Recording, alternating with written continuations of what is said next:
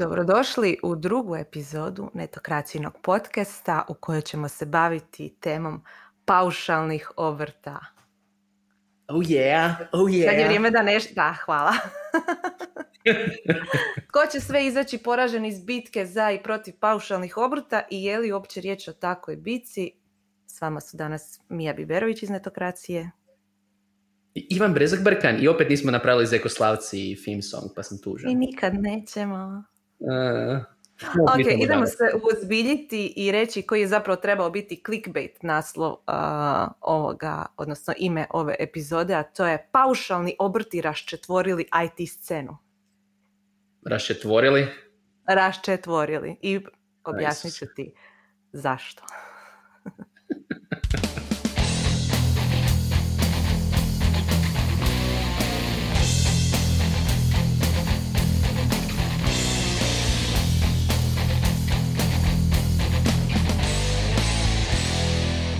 Dakle, nema ko se nije unutar IT industrije u posljednje vrijeme uh, pozabavio problematikom paušalnih obrta.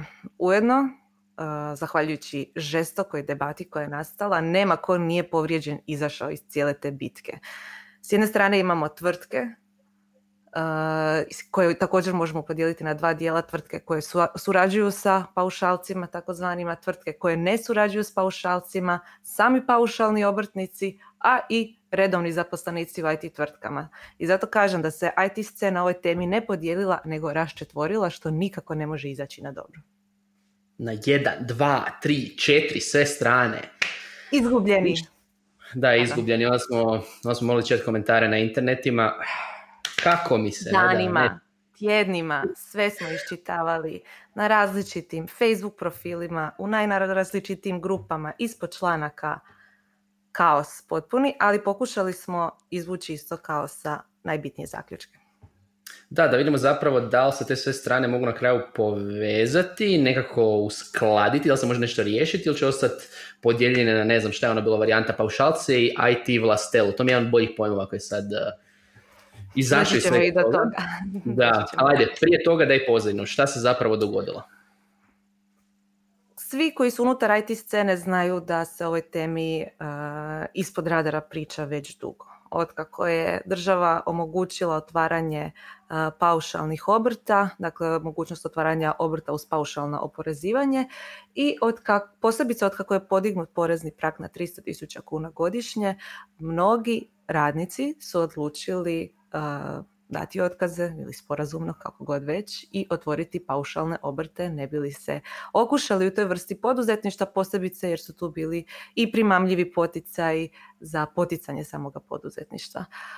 Um, međutim, iako je manje više sve legalno, o tome ćemo kasnije diskutirati, pojedini smatraju da se tu ova ovaj oblik poslovanja zloupotrebljavao, za one koji ne gledaju video stavljam zračne navodnike, u svrhu prikrivenog zapošljavanja. Što to točno znači? Dakle, donedavni jedan hipotetski senior developer je bio zaposlenik u jednoj velikoj IT tvrtki i nakon toga je dao otkaz, otvorio paušalni obrt i nastavio raditi za tu tvrtku pod gotovo jednakim uvjetima kao do tada, samo što je imao veća primanja s obzirom na to da mu je na kraju ostao veći neto iznos. Uh, problem nastaje kada takav oblik suradnje ima sva obilježja uh, rada, dakle osoba dolazi na posao, odnosno na radno mjesto svakoga dana, ima fiksno radno vrijeme, koristi istu opremu, koristi mogućnost plaćenog bolovanja, iako nisam sigurna kako je to riješeno, godišnjih odmora, dobiva regrese, božićnice i zahtjeva, odnosno ima sva prava kao i sami radnici, što naravno nije ok. Međutim, teško je govoriti crno-bijelo ovoj temi jer ima većina zapravo paušalnih obrtnika funkcionira na način da ima više klijenata, da radi od kuće, tako da je tu diskutabilno je li riječ o modelu prikrivenog rada ili običnog samostalnog rada.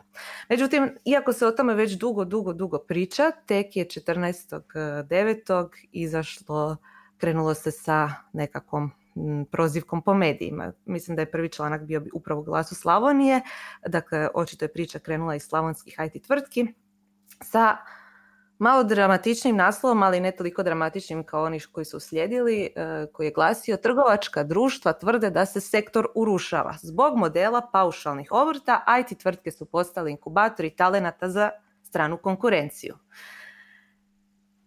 So much da, mnogi će uvidjeti tu problem. Dakle, nije problem paušalni obrt, nisu problem paušalni obrti i model paušalnih obrta, nego općenito cijeli porezni sustav i mnoge druga problematika o kojem ćemo kasnije, ali ono što je komunikacijski izazov u cijeloj priči je to što se u naslov, iako je u tekstu obrazloženo naravno sve, sva argumentacija, ali u samom naslovu piše zbog modela paušalnih obrta, IT tvrtke, bla, bla, bla. Dakle, ispada da se baš zbog paušalnih obrta IT sektor urušava. Onda slijedi u bagu članak zloupotreba paušalnih obrta čini istu štetu domaćoj IT industriji kao partmarizacija u turizmu i onda kreću drugi mediji gdje se u naslove stavlja varanje države itd. Vidiš li problem Ivane Breza Čebrkane? Ne, dramatični naslovi, ono, clickbait, ništa, ništa ne može u tom biti problem. Mislim da je Večer ipak imao najveć, najbolje, najbolje naslove i najnetočnije praćenje svega. Mislim, fascinantno mi je koliko se jednostrano neka tema može obraditi, iskreno rečeno. Mislim, ovo se priča na sceni, odnosno, pardon, negdje u kuluarima scene već, a mislim, od kad paušalni obrti postoje. Nebrojeno puta sam sjeo sa nekim ono, founderom ili direktorom neke IT firme, bilo u Slavoniji, Zagrebu, Splitu, gdje god, i jedno od ključnih pitanja, posebno u zadnjih, ajmo reći, šest mjeseci, je bilo isto, to je, e, šta je sa tim paušalnim obrtima? Kao, šta se događa? Dalje, da li se ekipa tak zapošljava? Jer šta se u praksi zapravo događa? To je jako bitno. uvjetno rečeno.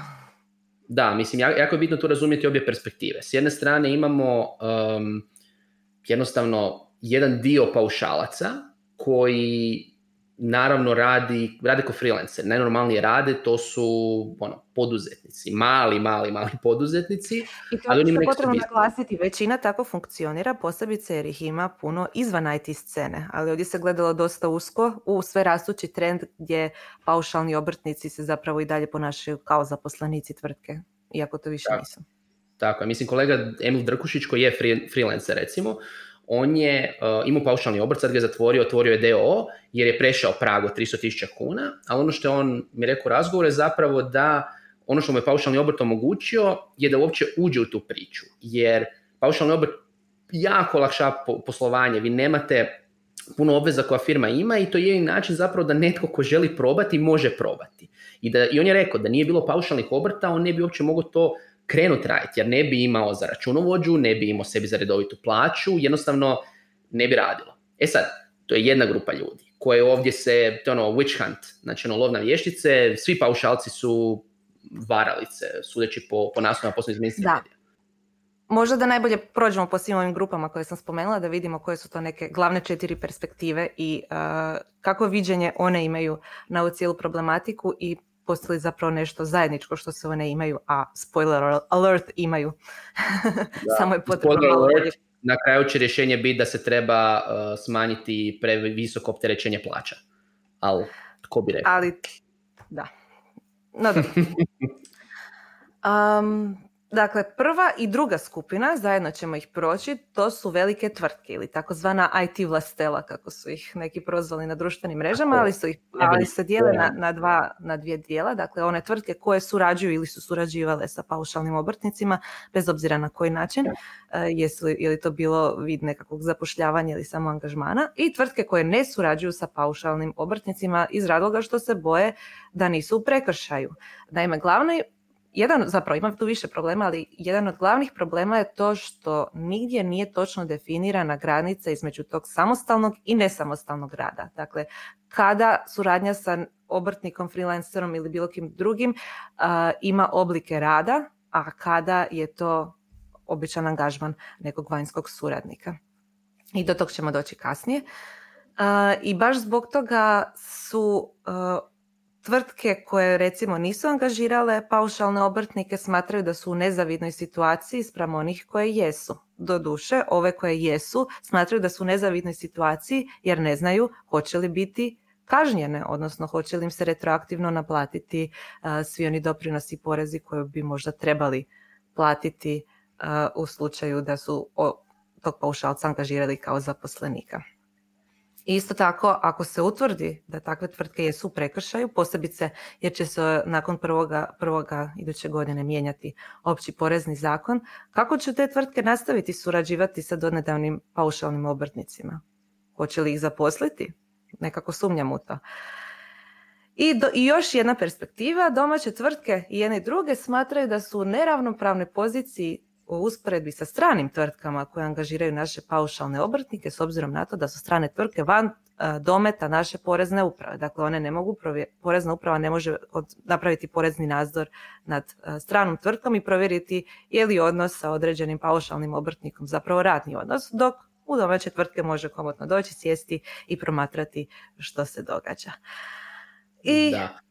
Ono tvrtke, da, još samo jedna stvar, e, tvrtke, domaće IT tvrtke tvrde da će zbog takve neravnoteže biti prisiljene izmjestiti svoje poslovanje van Hrvatske i da će izvan Hrvatske i pronaći svoje radnike ili eventualno angažirati naše domaće paušalce bez straha od poreznog nadzora.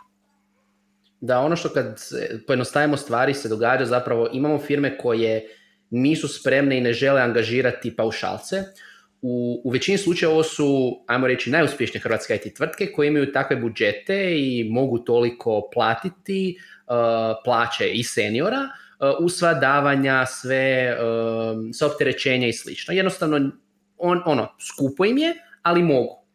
Ali Ove to ne znači da one nemaju problema, zato što developeri i drugi zaposlenici tih tvrtki gledaju što se događa u drugim tvrtkama i razmišljaju, a zašto mi ne bismo imali još veća primanja ako da, otvorimo paušalne obrte.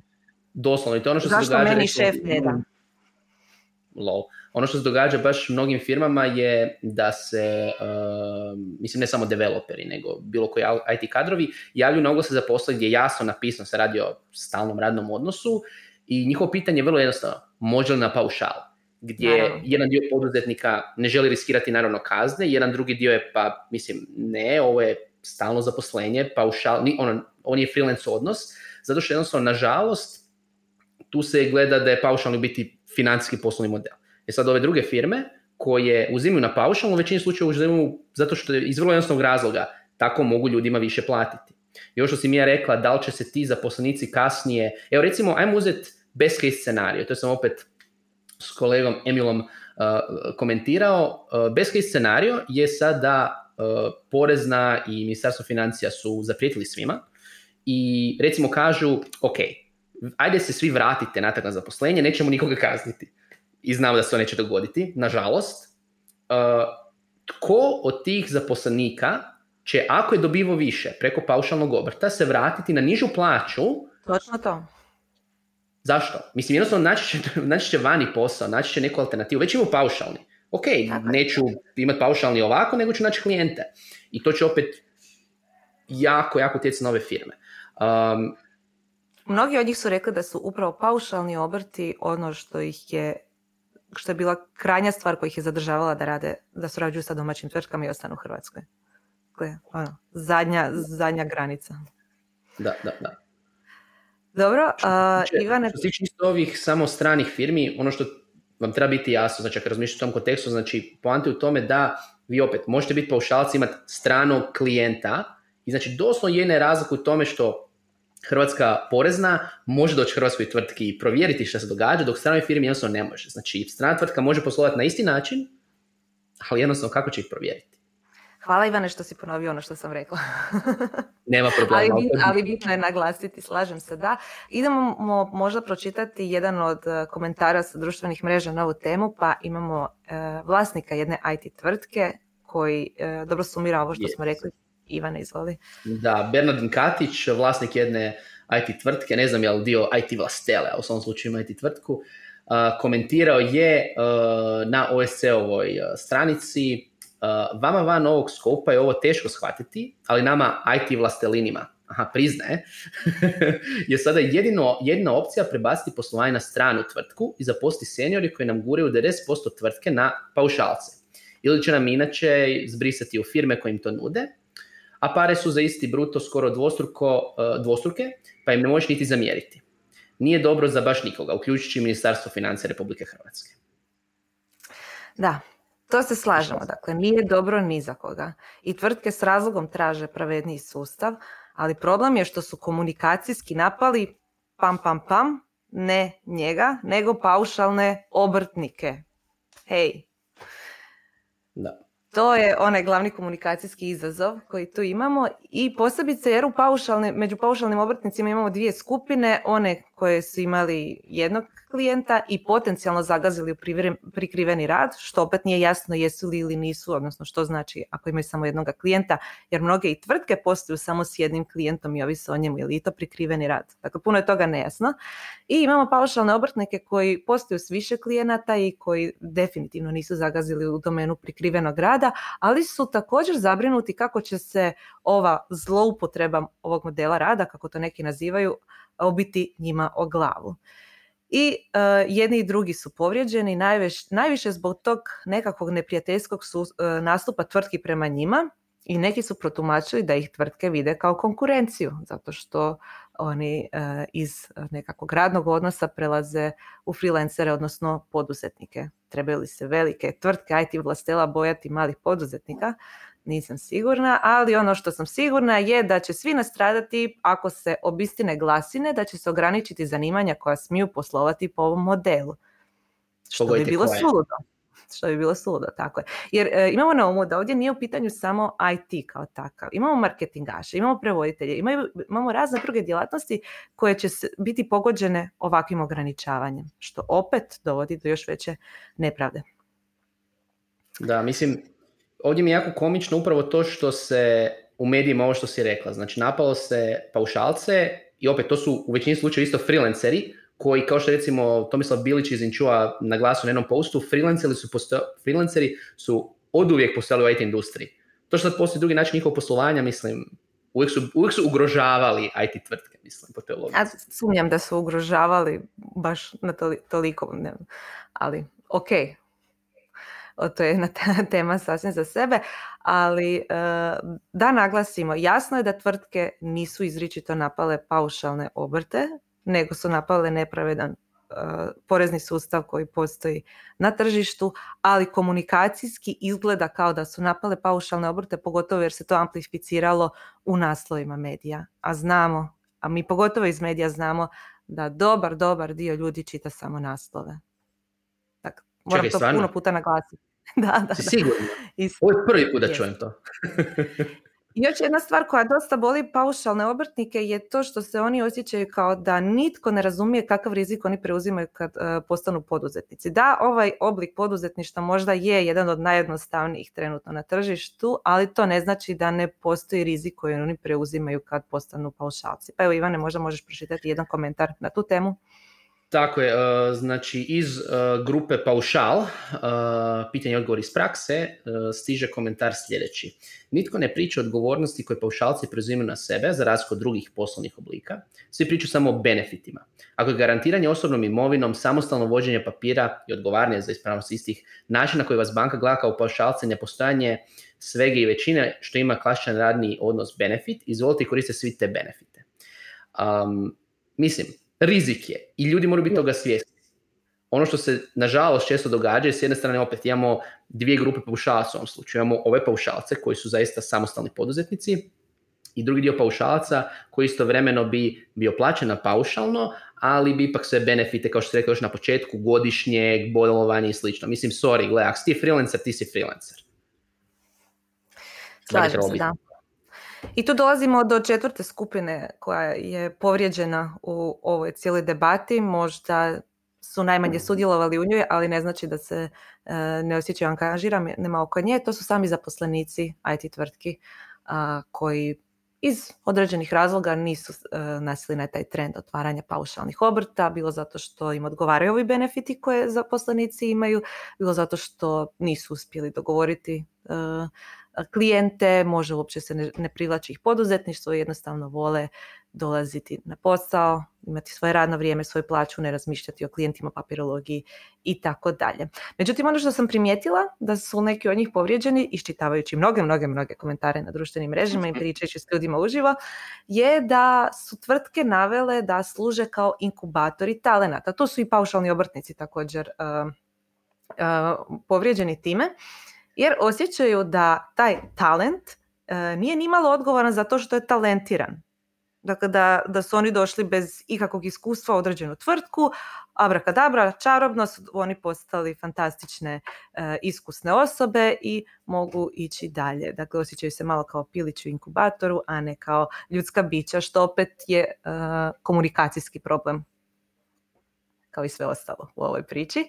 I također e, ono što oni osjećaju e, neravnopravnost usporedbi sa paušalnim obrtnicima, ali možda ne percipiraju e, zaštićenost koju imaju kao zaposlenici. Dakle, doprinosi koji su automatski plaćani iz plaća, godišnji odmori, bolovanja bez razmišljaju što će se dogoditi sa njihovom poslom dok ih nema, rodini dopusti i sve neke druge benefite. A s druge strane, zato što živimo u nesređenom sustavu kakvom živimo, opet mnogi od njih smatraju da ne dobivaju vrijednost za taj novac, odnosno doprinose kojim se skidaju s plaće.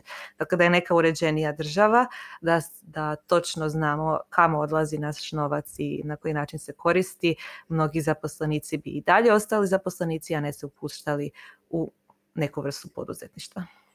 Da, tu imamo komentar um, koji je postan ispod, um, ispod objave Alana Sumine, to je osnivač, to je su osnivač Nanobita koji je bio kako um, glasan u ovoj cijeloj raspravi znači komentar kojemu, je eh, Željka komentirala, um, glasi.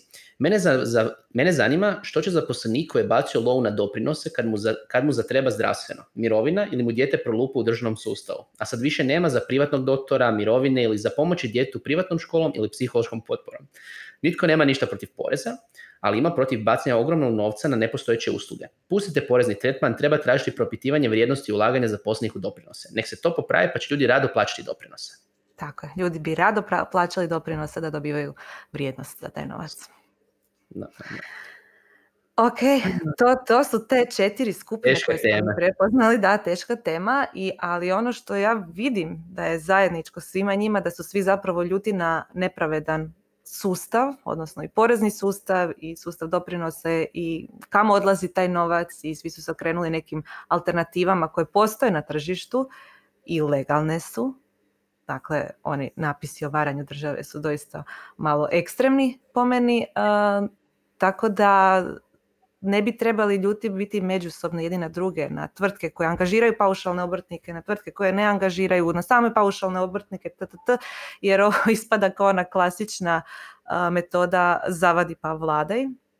Jer htjeli ne htjeli, izmjene poreznih e, zakona dolaze od prvoga prvoga, a ono što se nadamo da će se dogoditi je da e, u najmanju ruku da će biti jasno definirano što je samostalni rad, što je nesamostalni rad.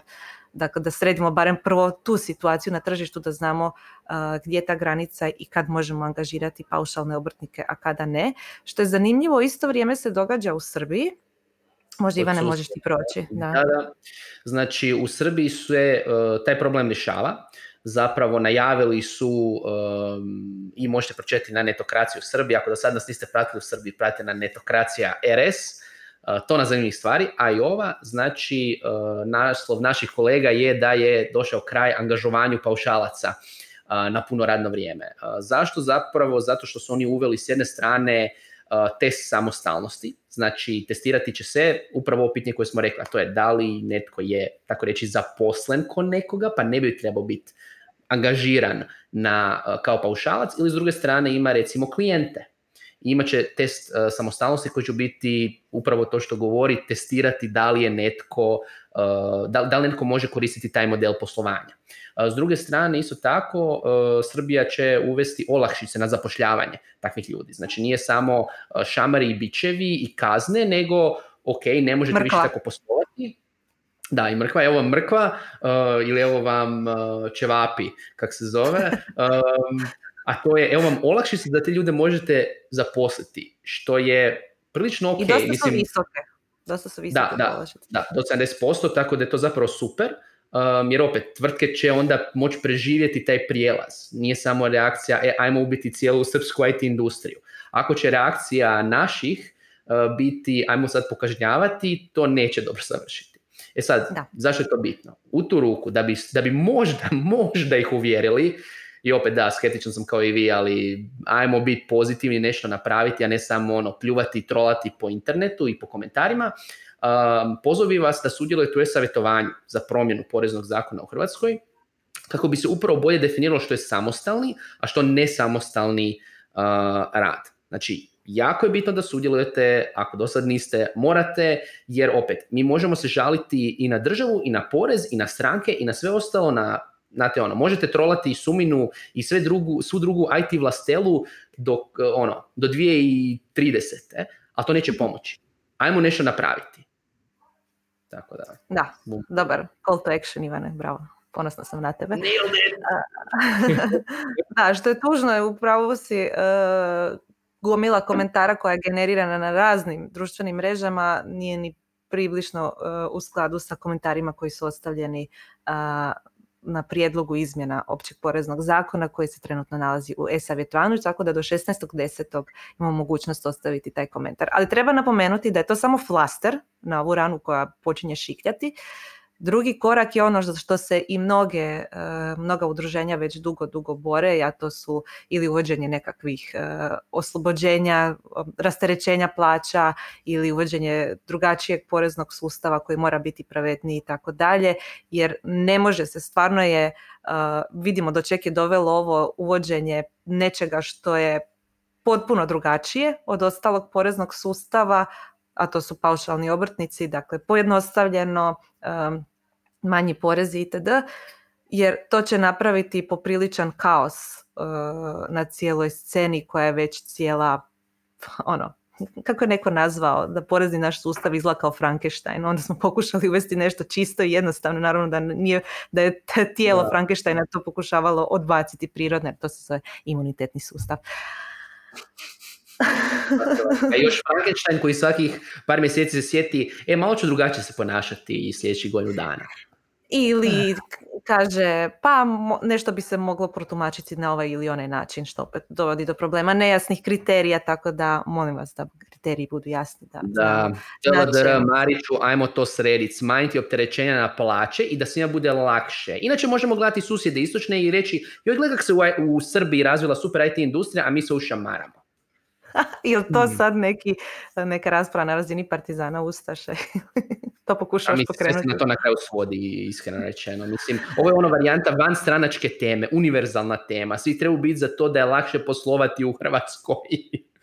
da, a ne svađati se međusobno i komunicirati na način koji nije prikladan. Uh, ono što bih ja pozvala IT industriju je da stvarno, stvarno pripazi na komunikaciju i s kim komunicira, pogotovo zato jer imate medije koji vas prate, ono, više od desetljeća i znaju vaše boljke i možda te boljke mogu pretočiti u način koji će biti uh, prijemčljiviji i neće stvoriti konflikte ili dvosmislenosti uh, i mogu sagledati stvari šireg ugla nego vi, pa ono, hej, javite se mija.etnetokracija.com javite se mija.etnetokracija.com, meni nemojte, zato što ću vas i šamarat, jer, tre, jer smo mi fino kritični, onda ćemo lijepo pogledati sa svih strana. Ne, ali šalu na stranu, uh, IT tvrtke moraju i dalje naučiti komunicirati i sa javnošću i kroz medije, jer ovakve situacije, ako će se ponavljati, neće biti dobre ni za koga.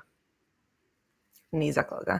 I u tom duhu završili bismo opet s jednim komentarom, ovog puta od Božićevića koji je iz kombisa koji je bio dosta glasan o cijeloj temi i dobro je sumirao još, još nakon izlaska prvoga teksta zašto je ovo problematično u Facebook grupi Developers Hrvatska. Pročitat ću samo dio toga, e, odnosno što ova cijela razjedinjenost znači za budućnost IT scene. Cue the drama. Postajemo sve razjedinjeniji, a događaji poput ovoga još nas više razdvajaju poput virtualnih partizana i ustaša. Vidiš, dobro sam predvidjela partizani i ustaše. Kako li si Umjesto... Ne znam.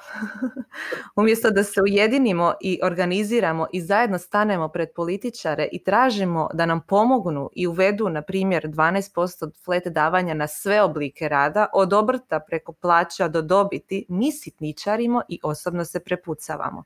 Slažem se, smiješno zvuči ideja masovnog prosvjeda 10.000 developera naoružanih miševima, ali sada ispadamo samo jadni. Uvjeren sam da imamo tu snagu i utjecaj, samo nemamo zajedništvo. Jer gospodo, neće država stati ako vozači blokiraju ceste. Neće stati država ako piloti štrajkaju ili carinici zatvore granice. Znate kad bi država mogla stati? Kad bi se dogovorilo sto ključnih admina i svima zalokalo račune. Ili je dosta 50 ili 20. I onda nema struje i vode, nema telefona, interneta, televizije, nema goriva i prometa. Eto, toliko smo jaki. Nije ovo poziv na revoluciju, previše nam je dobro da bismo se upuštali u to, već samo na zajedništvo i da konačno uključimo mozak kojega u nas ima u izobilju i da nešto poduzmemo. Jer kad se jednom prijeđe kritična točka, više nema povratka, samo ćemo se sjećati dobrih starih vremena. A vjerujte, dovoljna je još samo jedna jača kriza da se stvari brzo krenu, da stvari brzo krenu u lošem smjeru ali nešto čisto sumnjam da će se išta takvoga dogoditi jer smo uglavnom kratkovidne, sebične p***. Mija! Nisu moje riječi. da. Lijepe riječi i dobar zaključak. I u to ime, hvala što ste slušali još jednu epizodu Netokracija podcasta i molim vas da se subscribe na svim kanalima i trebate zaista, zaista slušati buduće epizode jer ćemo imati ovakvih zanimljivih tema. Čujemo se, čao!